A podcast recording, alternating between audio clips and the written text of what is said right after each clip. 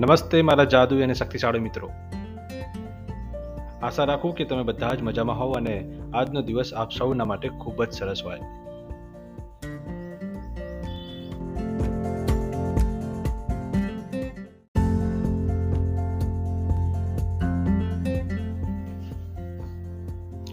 આવતીકાલે કરવાના કામોનું જો લિસ્ટ બનાવી લેવામાં આવે ને, તો આપણી પ્રોડક્ટિવિટીમાં ત્રણ ગણાનો વધારો થઈ શકે છે. માત્ર આપણે જમીએ છીએ તે જ આપણો આહાર નથી. જોવું, સાંભળવું અને વાંચવું પણ ખોરાક લેવા બરાબર જ છે. એંસી ટકા લોકો સવારના ઉઠીને પહેલું કામ મોબાઈલ ચેક કરવાનું કરે છે. અને આ એક ખરાબ આદત છે. જી હા, આદત. આજે આપણે વાત કરવાની છે સફળતા પાવતી અગિયાર આદત વિશે. તો ચાલો, રાખવાની જોઈએ છે.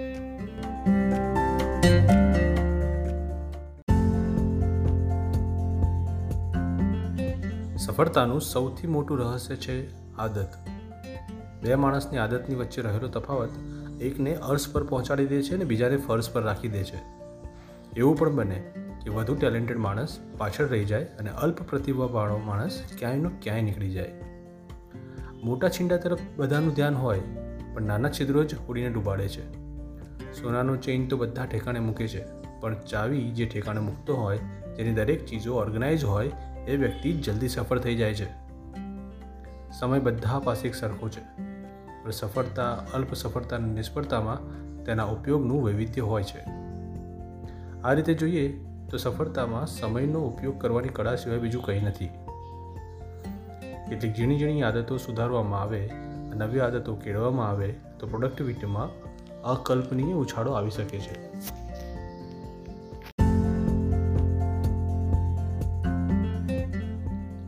આદત નંબર એક. પ્રત્યેક દિવસનું આયોજન કરો. કમસે કમ એક દિવસ અગાઉ દરેક દિવસનું આયોજન કરી લેવું જોઈએ.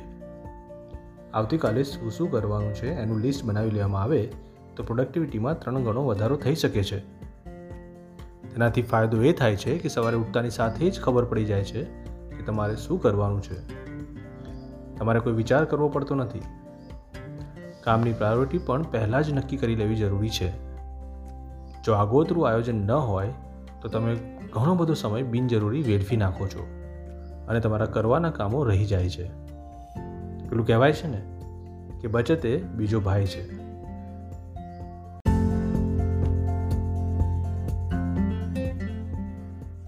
આદત નંબર બે. લાંબા ગાળાના લક્ષ્યોની દૈનિક સમીક્ષા. મોટાભાગના લોકો પોતાનું લક્ષ્ય એટલા માટે પ્રાપ્ત નથી કરી શકતા કે તે ભૂલી જાય છે. તમે જ્યારે તમારા લક્ષ્યોને ભૂલી જાઓ, ત્યારે તમારા લક્ષ્યો પણ તમને ભૂલી જતા હોય છે. જીવનની વ્યસ્તતા તેને ભૂલવામાં યથાશક્તિ યોગદાન કરે છે. એવું ન થાય એટલા માટે રોજ સવારે ઉઠીને લાંબા ગાળાના આપણા જે ગોલ્સ છે, તેને યાદ કરી લેવા જરૂરી છે. તે ગોલ્સ પ્રમાણે કામ થઈ રહ્યું છે કે નહીં, તે વિચારી લેવું જરૂરી છે. તમે ભલે તળેટી પર હો, પણ તમારે જો એવરેસ્ટ ચડવો હોય, તો રસ્તો એ જ પકડવો પડે જે ટોચ પર લઈ જતો હોય. તમારે કન્ફર્મ કરતા રહેવું પડે કે હું જે રસ્તા પર ચઢાણ કરી રહ્યો છું, એ ટોર્ચ પર જાય છે કે નહીં. આદત નંબર ત્રણ. રોજના ત્રણ ધ્યેય નક્કી કરો. એવા ત્રણ ધ્યેય કે જે તમને તમારો જે લાંબા ગાળાનો ગોલ છે તેની થોડીક થોડીક નજીક લઈ જાય. દરેક દિવસ આપણી ઈચ્છા પ્રમાણે ઊંઘતો નથી. તેમાં ઘણું અણધાર્યું પણ બની જતું હોય છે. પણ તમે તમારા નાના નાના ધ્યેય નક્કી કરી રાખ્યા હોય અને જો તમે એને પ્રાથમિકતા આપ્યો, તો દિવસભરની ભાગદોડમાં પણ તે ચૂકાઈ નહીં જાય. કોઈ અણધારી ઘટના બને ત્યારે પણ મોટે ભાગે તમે જેને પ્રાથમિકતા આપી હશે, એ કામ પૂરા થઈ જશે. આથી રહી ગયાનો વસવસો પણ નહીં રહે. લાંબા ગાળાના લક્ષ્ય પ્રાપ્ત કરવામાં મોડું પણ નહીં થાય.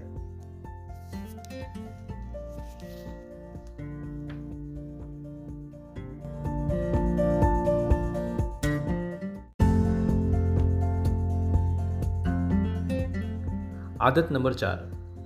સવારે ઉઠીને બે ગ્લાસ પાણી પીવો. આપણે ઊંઘતા હોઈએ એ આઠ કલાક પાણી પીધા વિનાના જાય છે. તેને કારણે આપણું શરીર ડિહાઇડ્રેટ થઈ ગયું હોય છે. પરિણામે ઉઠીએ ત્યારે સુસ્તીનો અનુભવ થાય છે. જો ઉઠીને તરત પાણી ન પીવામાં આવે, તો ઘણીવાર ચીડિયાપણું પણ અનુભવવા લાગે છે. સવારે ઉઠીને તરત બે ગ્લાસ પાણી પીવાથી શરીરના ઘણા કાર્યો ફરી શરૂ થઈ જાય છે. સ્ફૂર્તિનો અહેસાસ થાય છે અને દિવસ પ્રત્યેનો આપણો અભિગમ પણ પોઝિટિવ અને સક્રિય બની જાય છે. આદત નંબર પાંચ. પાંચ મિનિટનો દૈનિક રિવ્યૂ રોજ સાંજે જ્યારે દિવસ પૂરો થાય ત્યારે રિવ્યૂ માટે પાંચ મિનિટ કાઢવી જરૂરી છે.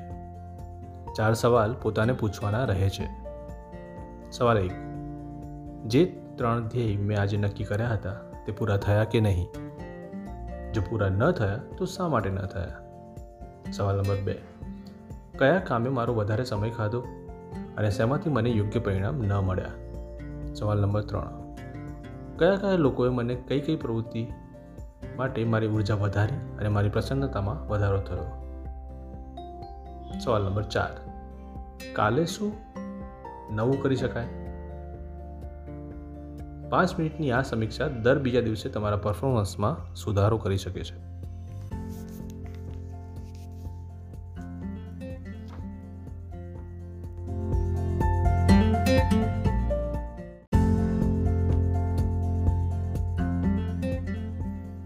આદત નંબર છ.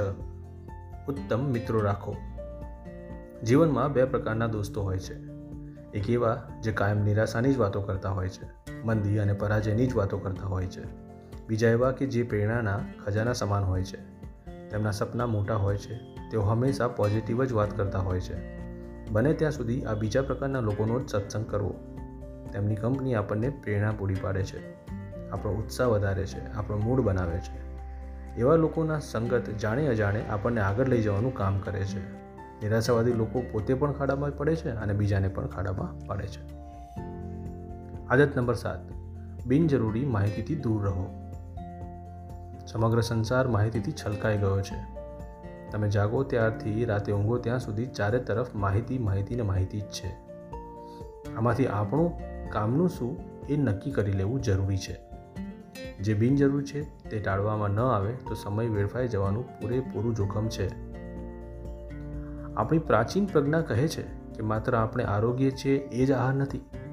જે આપણે જોઈએ છીએ, સાંભળીએ છીએ, વાંચીએ છીએ એ પણ આપણો ખોરાક છે. આથી જે પોતાના કામનું નથી અથવા જે આપણા કામમાં બાધક છે તે છોડી દેવું. દુનિયામાં દરેક બાબત જાણી લેવાનો મોહ ત્યાગી દેવો.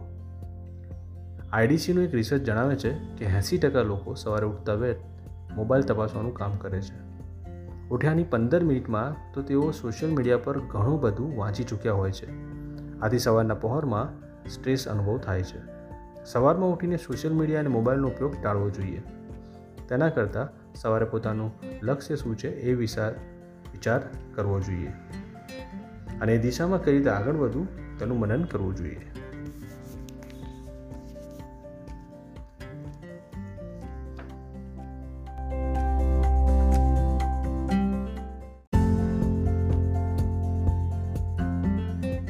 આદત નંબર આઠ.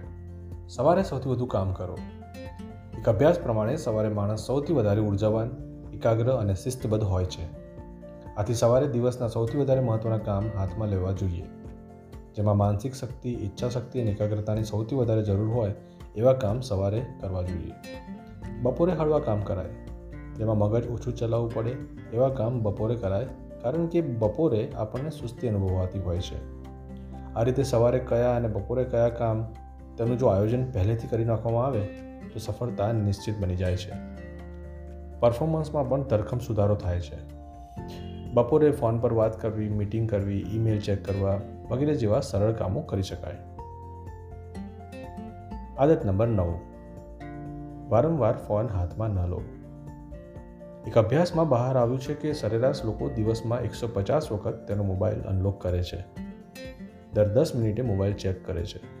અને આખા દિવસમાં ત્રણ કલાક અને પંદર મિનિટ મોબાઈલ પર વિતાવે છે. તેમાં યુવાનો રોજના છ કલાક મોબાઈલ પર બગાડે છે. માઇક્રોસોફ્ટના સર્વેમાં બહાર આવ્યું કે ઈસવીસન બે હજાર દસ પછી લોકોની એકાગ્રતામાં તેત્રીસ ટકાનો ઘટાડો થયો છે. થેન્ક્સ ટુ મોબાઈલ ફોન કામના સમયે મોબાઈલનો ક્યારેય ઉપયોગ કરવો જોઈએ નહીં.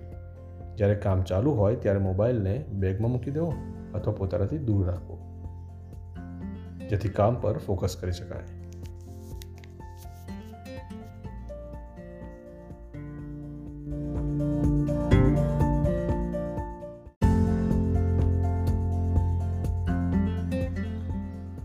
આદત નંબર દસ. કામમાંથી બ્રેક લો, હળવા રહો અને રમૂજ કરો. આપણે જિંદગીને જેટલી ગંભીર બનાવી દઈએ છીએ ને, એટલું ગંભીર કશું છે નહીં. સફળ થવા માટે દિવેલું મોઢું રાખવાની કોઈ જરૂર નથી હોતી. ઉલટું તેનાથી નિષ્ફળતાની સંભાવના વધી જાય છે. કામ કરતાં કરતાં વચ્ચે વચ્ચે એન્જોય કરી લેવું પણ એટલું જ આવશ્યક છે.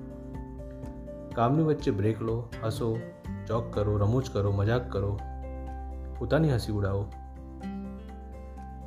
ફિઝિકલ એક્ટિવિટી કરો, આ બધું આપણને રિલેક્સ રાખે છે અને કામની ગુણવત્તા સુધારે છે.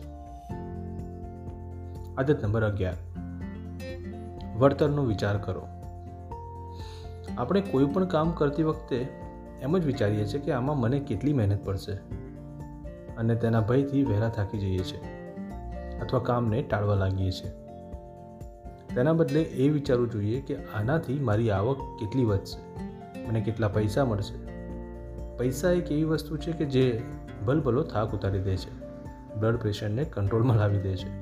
પૈસાનો વિચાર આવતા જ થાક ઉડી જશે, એનર્જી આવી જશે આથી મહેનતનો વિચાર કરવાને બદલે એ કામ કરવાથી પૈસા કેટલા મળશે એ વિચાર કરવો અધિક હિતાવહ છે.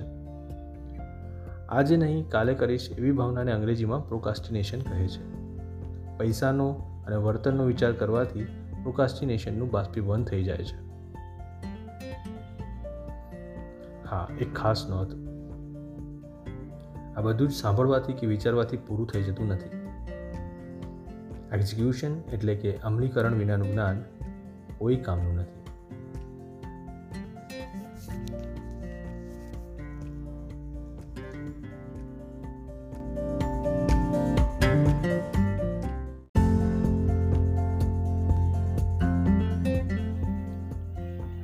થેન્ક યુ મિત્રો. તમે બધા જ ખૂબ જ સરસ કરી રહ્યા છો તમારી જિંદગીમાં. અને આમ જ સરસ રીતે આગળ વધતા રહો. ખૂબ જ પ્રેમ મેળવો, સફળતા મેળવો અને આર્થિક સદ્ધરતા મેળવો એવી આશા સાથે આપ સૌની રજા લઈશ. ફરી મળીશું. આવતા રહેજો અને સાંભળતા રહેજો, મિસ્ટર મોડ્યુલેટર. thank you